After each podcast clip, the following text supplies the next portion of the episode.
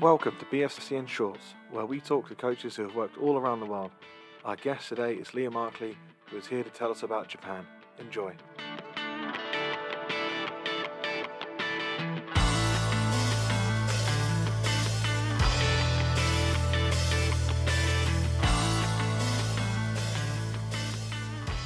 Liam, thank you for coming on. How are you doing today?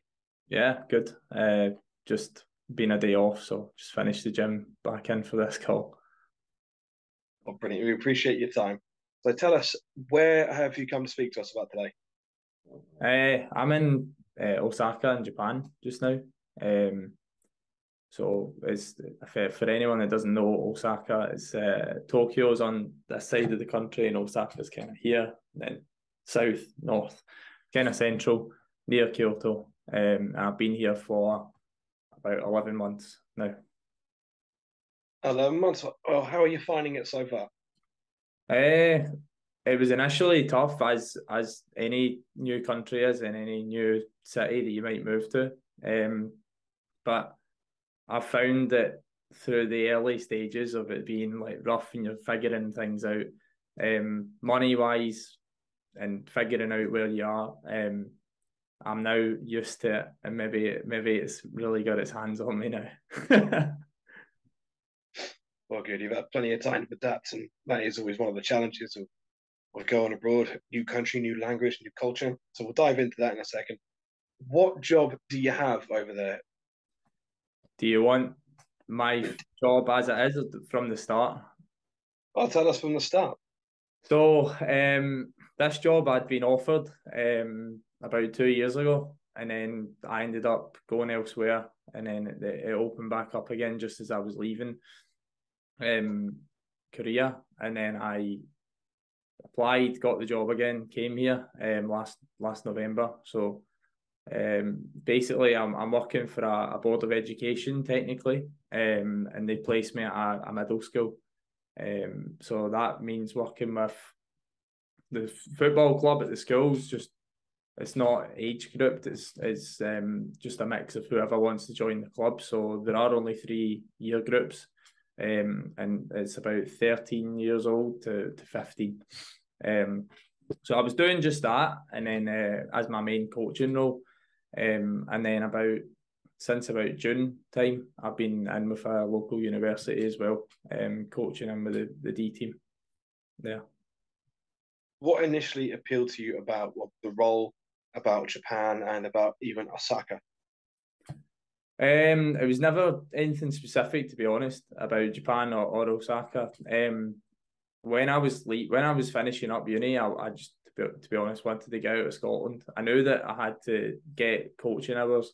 Um, I didn't want to have to work a normal job, um, to to be able to facilitate coaching hours. So I knew that to have the opportunity, I had to leave um, and it would be good for me as well. So basically, I was just scouring online for jobs. Um, came across this job when I was still at uni. Applied, obviously, was offered it. Blah blah blah. I've said that. Um, and then yeah, I I I knew that I knew that it would be a, a solid like job given I was working for a, a local like uh, board of education. So there wouldn't be any of the kind of contract or money problems or, or anything like that. So I knew that that part of my life would be solid. Um, and then onto the coaching side, I knew that I was going to be able to work with an age group that I was interested in, um, and with uh, more of a direct impact on it, um, as opposed to what I'd been uh, experiencing before. So I knew that it was going to be a challenge, and of course, the obvious one for me is is the language. So I had no prior interest in Japanese, not even didn't know anything about Japanese language or anything. Obviously knew konnichiwa and sensei, right? Because like everyone knows those two words.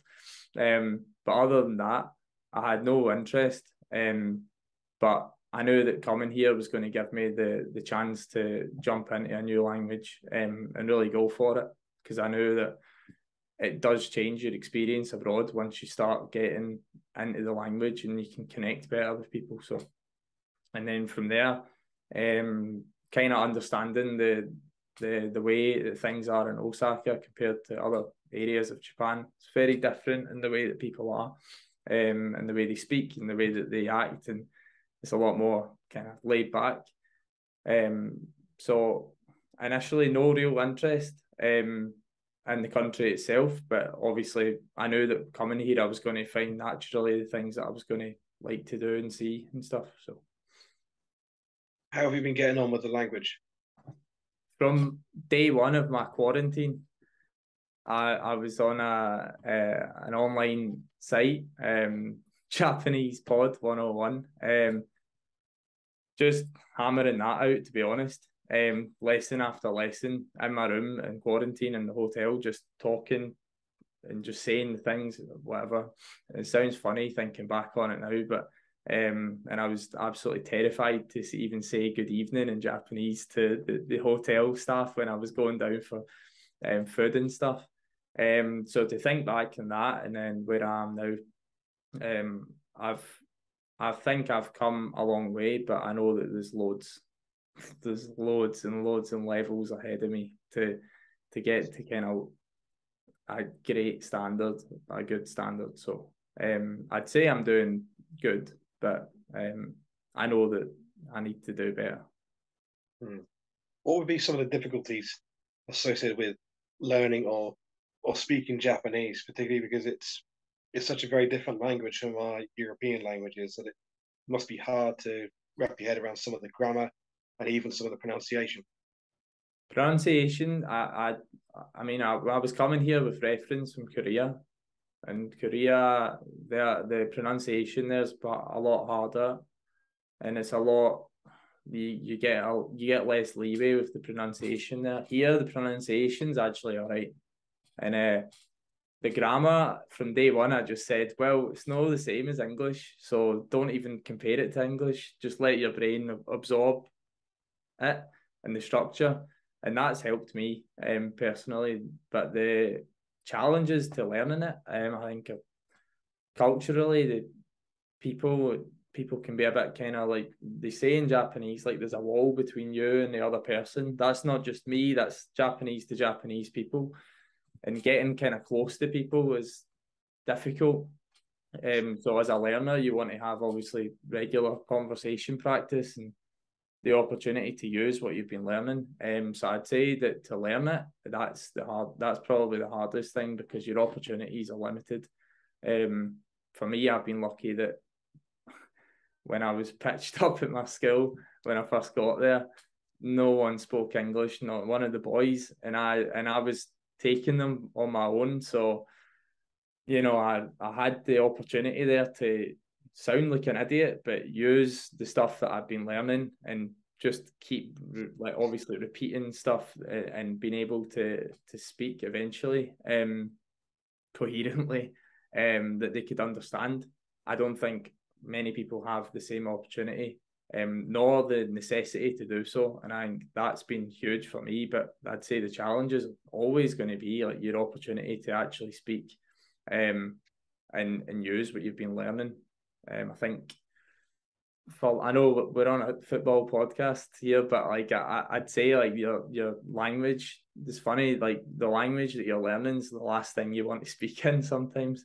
Um, and I, and I think that you need to get over it and uh, the the way to do that is just make just accept you're going to sound silly, and eventually you're not going to. So I think that that's where that's where my mind's been with it.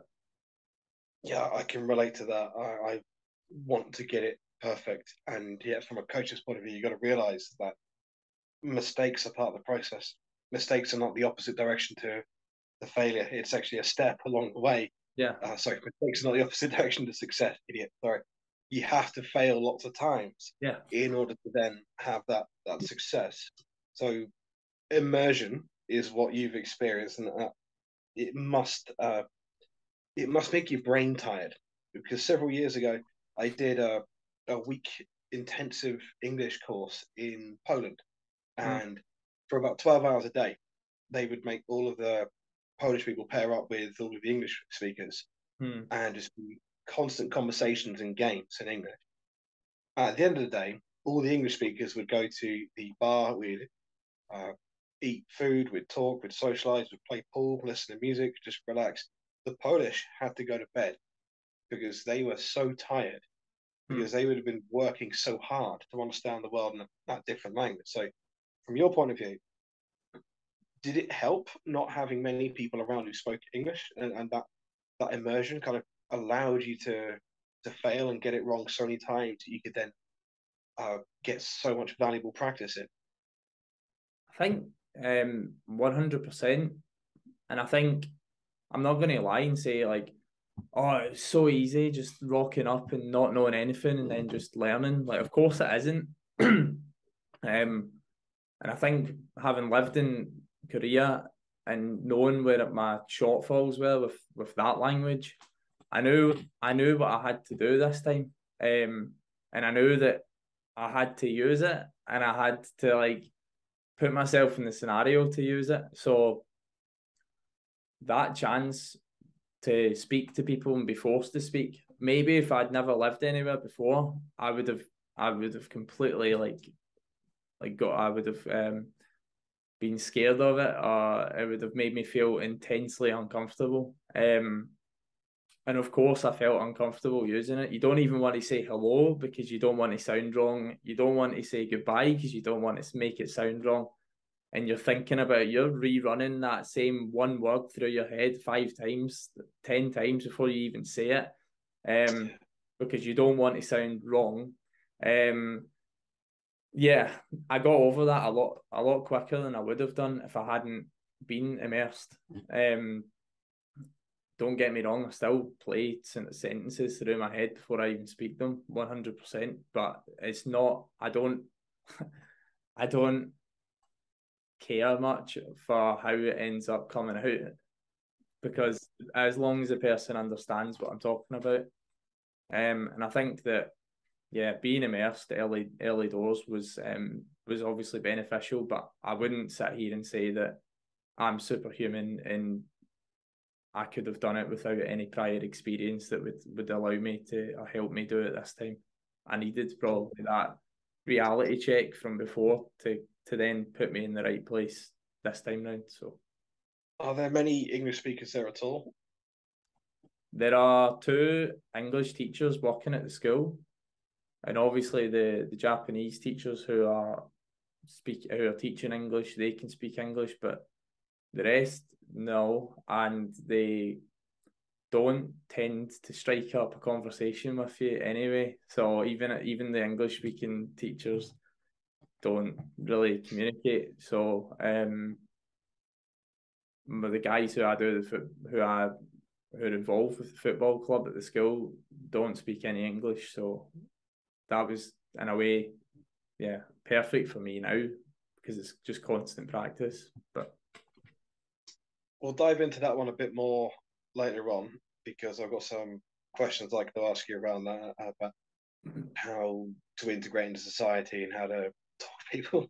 But for now, let's go a little bit on the football infrastructure. How does football work in Japan? Lately, um, hasn't always been like this. Lately, there've been loads of private academies popping up that are Japanese run, Japanese coaches, blah blah blah they consume or take most of the bulk of young children, probably from I'd say five to five to 15, 16 before they go into high school. Um, as with other East Asian countries that I've China, Korea, Japan, that I've heard about or seen myself. Um, at high school age, they either knuckle down with their studies and or pair it with a sport. Um, so in this case, the private academies pretty much take those children up to that point, and then there's more of a draw to be part of a good high school team because you don't have to do high school in Japan. So if you choose to go to high school, if you're good at football or you like football, you're probably going to try and join a team that are that are like a high school that are a good have a good football team and kids will go traveling like an hour and a half to high school every day, no problem. And that's not just for sports. They all do high school entrance exams in order to get into a good high school to then go to a good university, and it's all that's the end goal for a lot of people is to get in a good uni. Even if your degree's not great, just get a good uni and then you'll get a good job after. So a lot of people will try and go to a specific high school. Um, and from high school, if they're good at football still, if they're good enough, they'll join a good university club. From university, they will join a pro club. It's kind of like the American system, but of course, yeah. pro clubs like J League One, they have their own academy going from children's stuff to to the to the top, um, up into the first team um, as you go down the leagues, those things don't really exist. It's more just community football programs that they're doing. Um, and hence your need for the university club teams to produce Japanese professional footballers, which is why you've got, for example, at Celtic now, a guy playing um, in the middle of the park that's only been a pro for like two years because he and he's 24 years old. So you know, uh, he's been at university till he's 22, so he's been playing there. So you get some, you know, obviously when he was at uni, he was pro level. So like you've got some serious talent in the universities. Um. So yeah, that's basically how it works. Um, and as I said, pro clubs have their own academies, but I would say that the bulk of production of talent is coming from that system of high school to uni to pro. That's a really interesting system. Uh, do you find then there's a bit of struggle when it comes to parents uh, or society in general valuing education so highly that it potentially impacts sporting performance or even possibility to pursue a career in sport? Uh, I'm worried about burnout, to be honest. Um, and there's something kind of unique to Japan that doesn't necessarily exist in other places, not that I know of. Um, and it's in the junior high schools, which is what I work in, middle school, junior high school, whatever you wish to call it. Um, basically, it's a necessity that there's a an after school club um, at every school. So teachers are obligated then to to take a club, even if they're not necessarily like qualified to coach the sport or anything. They just they take a club, and it's free sports for children, um, and it means that they're they're active, um, and it's a good thing if it wasn't burdening teachers so much because they already do crazy hours and have crazy amount of tasks. So me being there kind of relieves a bit of that burden um, for our club, but there's still a tennis club, basketball, you name it, right? So I think they value sports highly as well as education. And I think if you're going to a private university, especially, then you're going to get the oh, oh, oh, like that. And people value the university you went to probably more than what you know or what you actually did at university. It's mm. more just what university did you go to?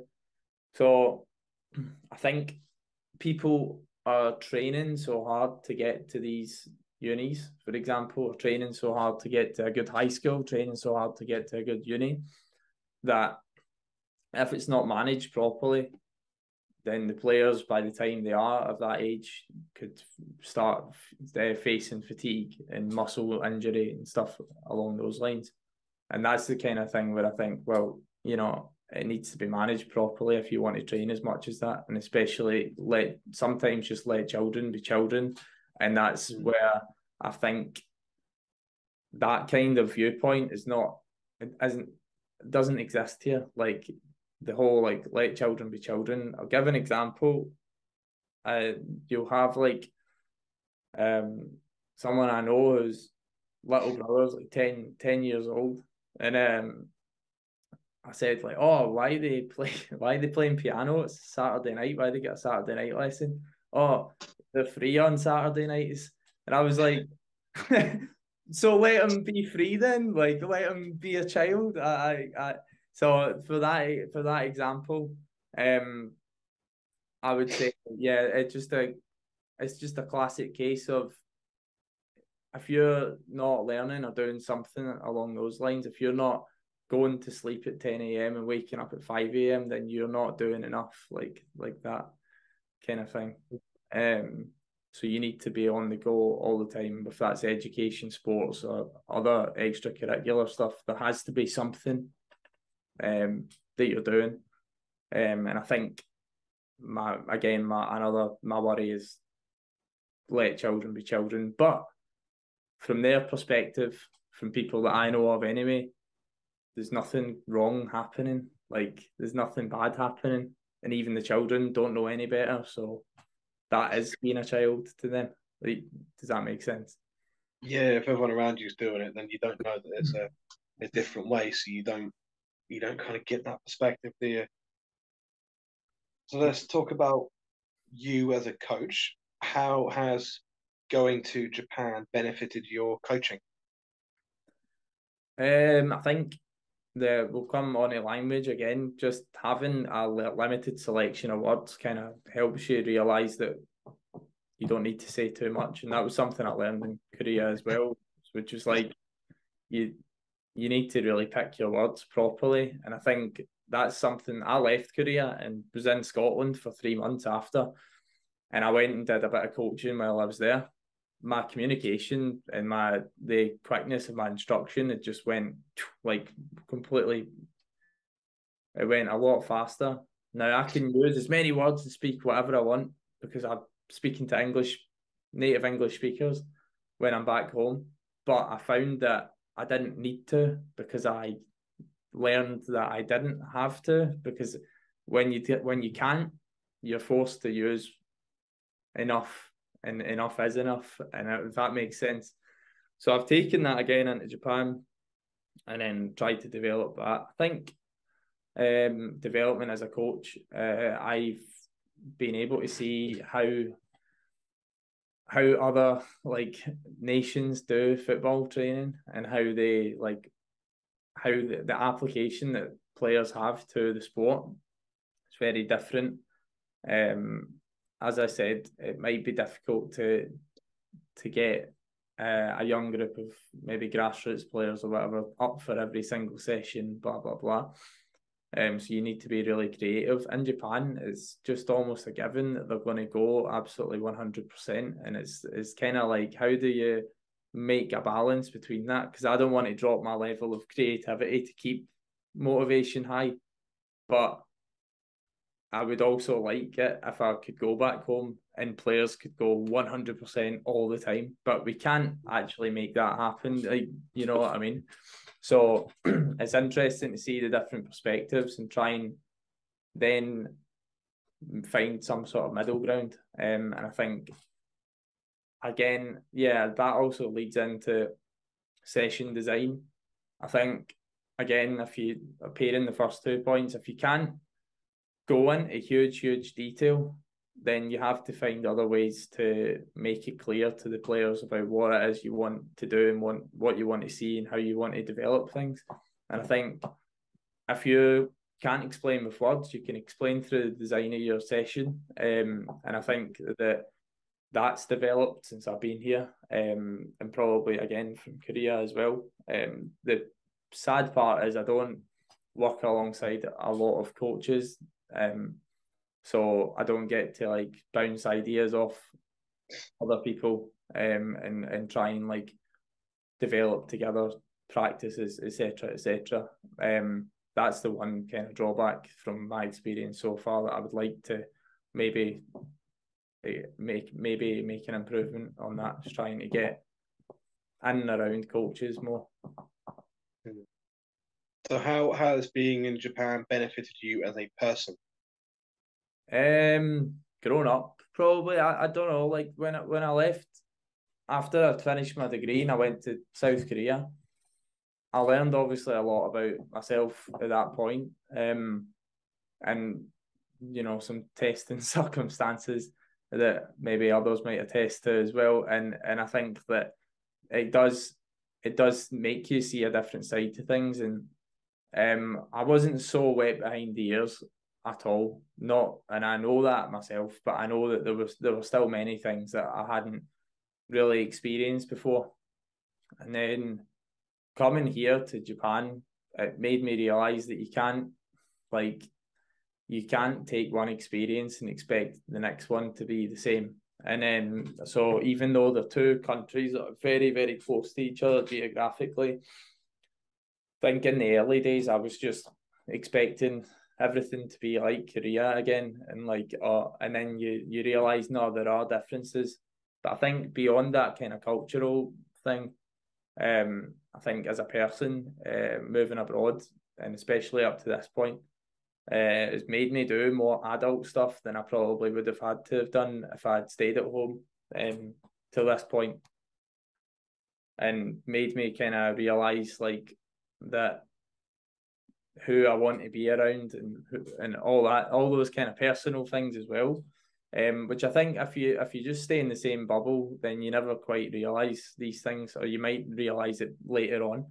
Um, but I've had to do things at an early age that that maybe I wouldn't have done if I'd just stayed. Not saying that staying at home and building up your career and life there is not a good thing. I just for me, I was never going to be able to truly discover new stuff about myself and, and the world if, if I was just going to stay in the same town or same city um, that I was in when it, from growing up. So going abroad does put you in a position way outside of your comfort zone and it removes the safety net. So you, you have to adapt it in ways you you can't do back home because you've got people that care about you around you all the time, places that you know. Uh, you're allowed to make mistakes. Uh, you never have to take a leap of faith there, whereas abroad you you're very much stuck. I would say that as well. Um, so when I went to Korea, the first thing first was a kind of countryside place that we were living in, and then but I had other people living with me, so you know it, it, you still have some sort of like community if you like. You still have like a you still have people that you can share these experiences with who know what you're going through. And then I moved to Seoul and I was living myself. But again, you're living in a metropolis, so it, you can't not have activity around you. You're constantly surrounded. If you want to go get food or whatever, you can occupy yourself. I came to Japan and I'm back in a countryside place, but this time round, I'm not living with people. I'm on my own. Uh, so everything has to be driven by me and Therefore, I need to find different ways of like, whereas before I could share all my experiences with with people I was living with, and we could all like kind of, you know, vent to each other. I've had to find ways of like getting through each day with with ease, um, which I don't think is easy, especially when when you first get somewhere like this. I mean, I've said this to many people. My in my apartment and and so you could be in the convenience store in 30 seconds of leaving. From here it's 15 minutes. So if that's any kind of like indication of of how how much there isn't really much around. Um then it kind of shows like oh you really need to be independent now. Like you really need to to find ways to stimulate yourself and and and stimulate your mind. Um, otherwise, it, it could it could be tough if you let it be. Hmm. All right, so I want to pull on on some of these threads because they link into the stuff I want to know.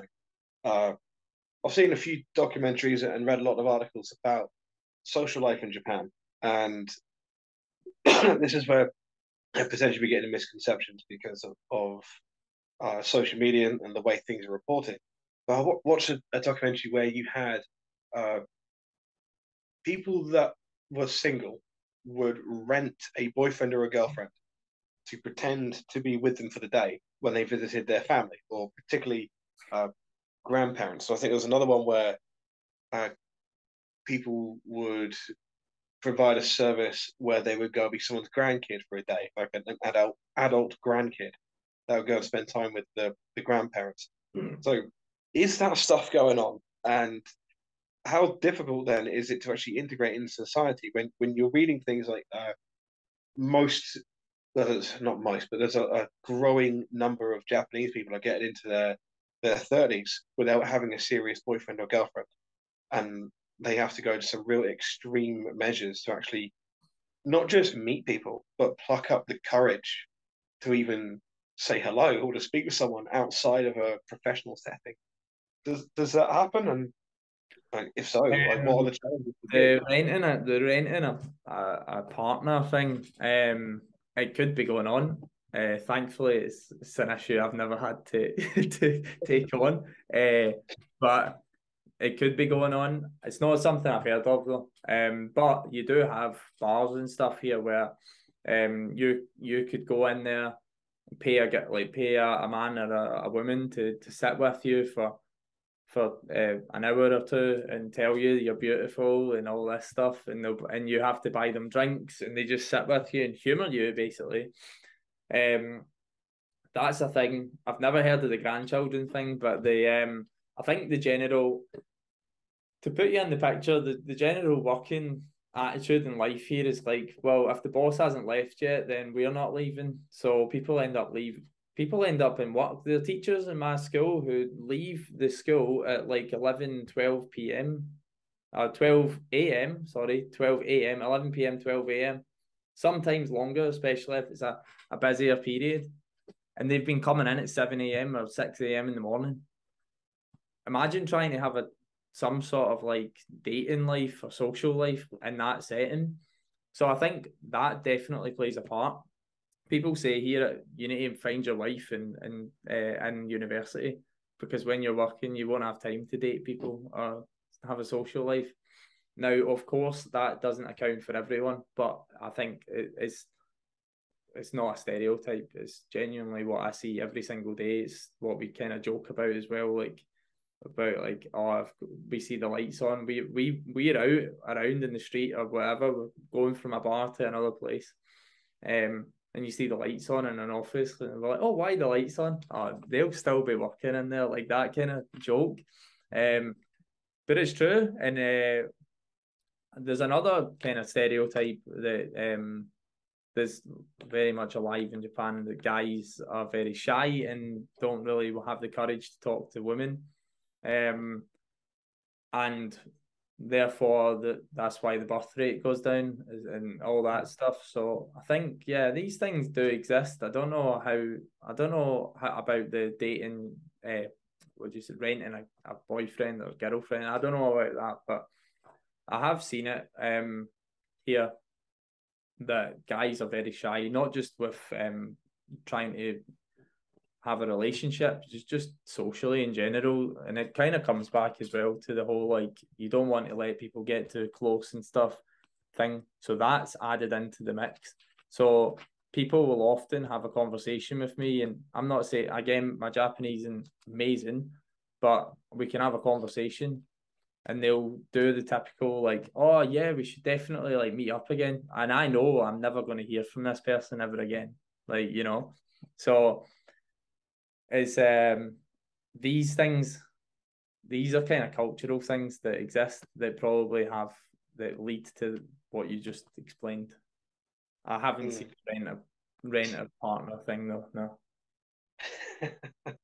well, I'll see if I can I can find it and and send it on to you. Now, uh, well, because we're talking about social lives, have you felt welcome? Have you felt safe included, and, and what kind of things are you able to do for fun if you're able to go out, and make friends, keep busy?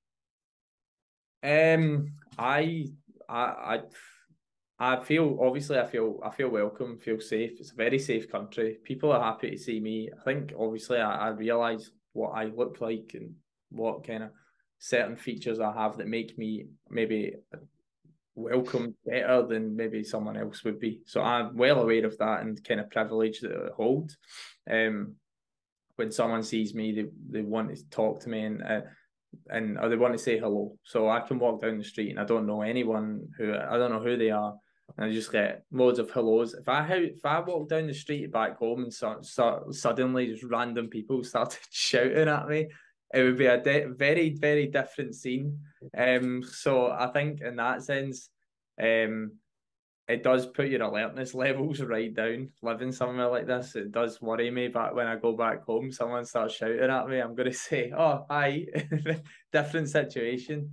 Um socially, uh, do get yeah. I mean, you do get accepted from people, and I think if I have had the situation where I've been in a bar in Osaka and, and guys have came over, they want to talk, they're just interested in, in you, where you've come from, etc. And then they'll pay your bill, stuff like that. Um, because they they feel like, oh, this is so cool to like speak to you. Um, I'm not gonna like say that there's a kind of like foreign thing as well. Like, of course, that exists, but I try not to focus too much on that. It's not that heavy, and um, I think it's more paranoia that people get caught up in all that kind of like us versus them, Japan, Japanese versus foreigners kind of thing. I think for the most part, they're just happy to see um, that other people can come here and, and enjoy Japan. Um, I think, and that's that's that's how I've seen it so far. What are the living standards like over there? it's more expensive than Korea was. Certainly, from what I've heard about China, totally is much more expensive. The payments for like the salary and stuff for this kind of job is fine. Um, it it's probably on par again with those countries. Um, so if you're thinking about East Asia in general, say Japan's Japan's more expensive, but you're probably going to get paid the same, or if not less. But it's not. It's still livable. Food and drinks fairly cheap. I, I'm on about stuff because my head is in yen now. So, but if I ever go and compare it to the pound, then I'm like, oh wait, no, no, no. Japan's all right. If you want to book a hotel, it's not going to cost you a hundred pounds or something. So, um, that kind of in that kind of sense, yeah, it's good. The transport's more expensive than Korea was, but it's reliable. You're never going to have. I'm saying that today's train was ten minutes delayed, but you're not usually going to have a, a late any late transport, and it's little things like that that don't ruin your day, um, like they might do in other countries. Um, living standards. Um, there's certainly a lot less poverty, um, well, visible poverty, i.e., homelessness and, and things that, that when I was in Glasgow last was pretty bad. Um, you can't walk down the main city centre without seeing homelessness and and that kind of bad situation going on. You don't uh, in Glasgow, you don't really see it that much in Osaka. Um, which if it's any indication, should make it should mean that it's a bit better in that sense. I'm not saying people don't struggle, of course they do. Um, but um, in that sense, yeah, I I'd say it's pretty comfortable to live here. Um, if you're on, uh, of course, if you're in a job that's paying you like a mid or an average salary, it's pretty easy to live here. The final question if someone reaches out to you because they're considering taking a role in Japan, what advice would you give to them? Um, I would say jump into the language early as possible. Um, it's going to be very different for you when you when you come here. Um, if you come here, um, so I would say embrace it. Don't challenge it. Um, just come with an open mind. I think that's a general um piece of advice I would give for anyone who's going to go abroad anywhere is um, have an open mind. Specific to Japan, uh, don't expect people to have long term relationships or um, friendships with you or come to you and want to be close to you very quickly. Um, there's a real culture around um, keeping distance, and that's shown even in the language that they use. You use different language with different people.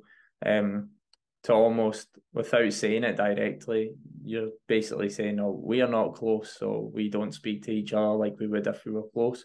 So the full structure of the language changes, um, which you'll you'll come across. Um, I would say uh, in Japan that the if you're a, a food person, um, there are different dishes that you can try. If you're a spicy food person, then you're probably not going to encounter many.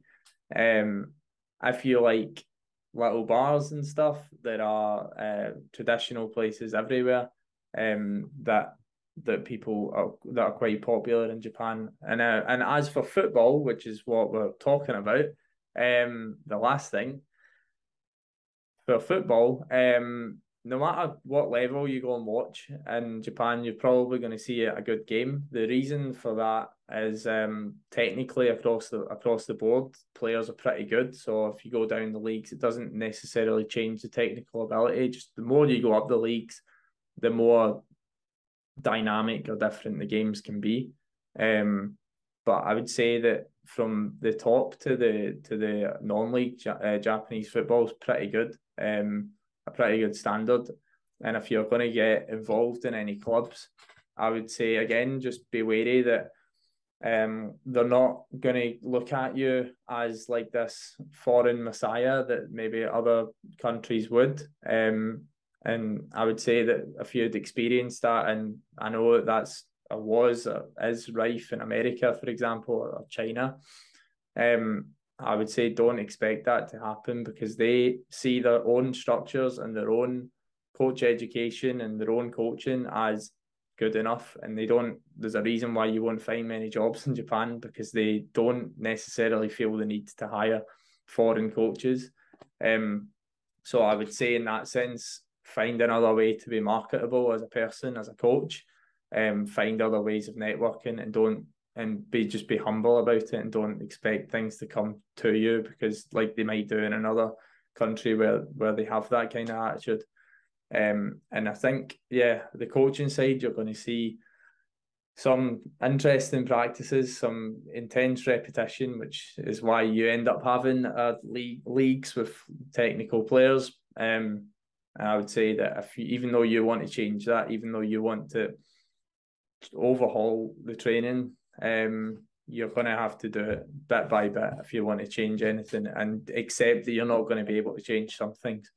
Um, because as I'd mentioned earlier in this, with the whole childhood thing, with the way that children don't know that they're living a childhood that's different to ours, they don't have any clue about it. Players also don't really realise that they're training in a different way to other people because they don't have much exposure to the other methods. Of course, they can watch teams and training online, but um, in general, you coming in and changing it, even though you might think this is boring or uninteresting, they are not uninterested. They are not bored by this, and that's something that you would have to really consider about how you would like to implement new ideas, um, and how you can kind of bind the two aspects together.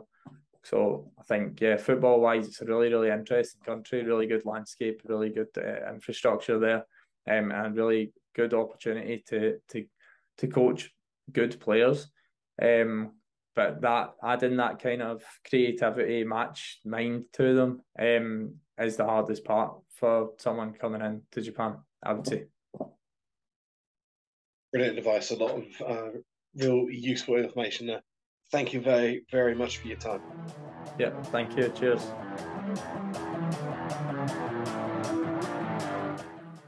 Thank you to Liam for coming on. We want to have the whole world covered, so if there's somewhere you'd like to come talk about, be our guest. We'd love to interview you to help expand our coaching horizons.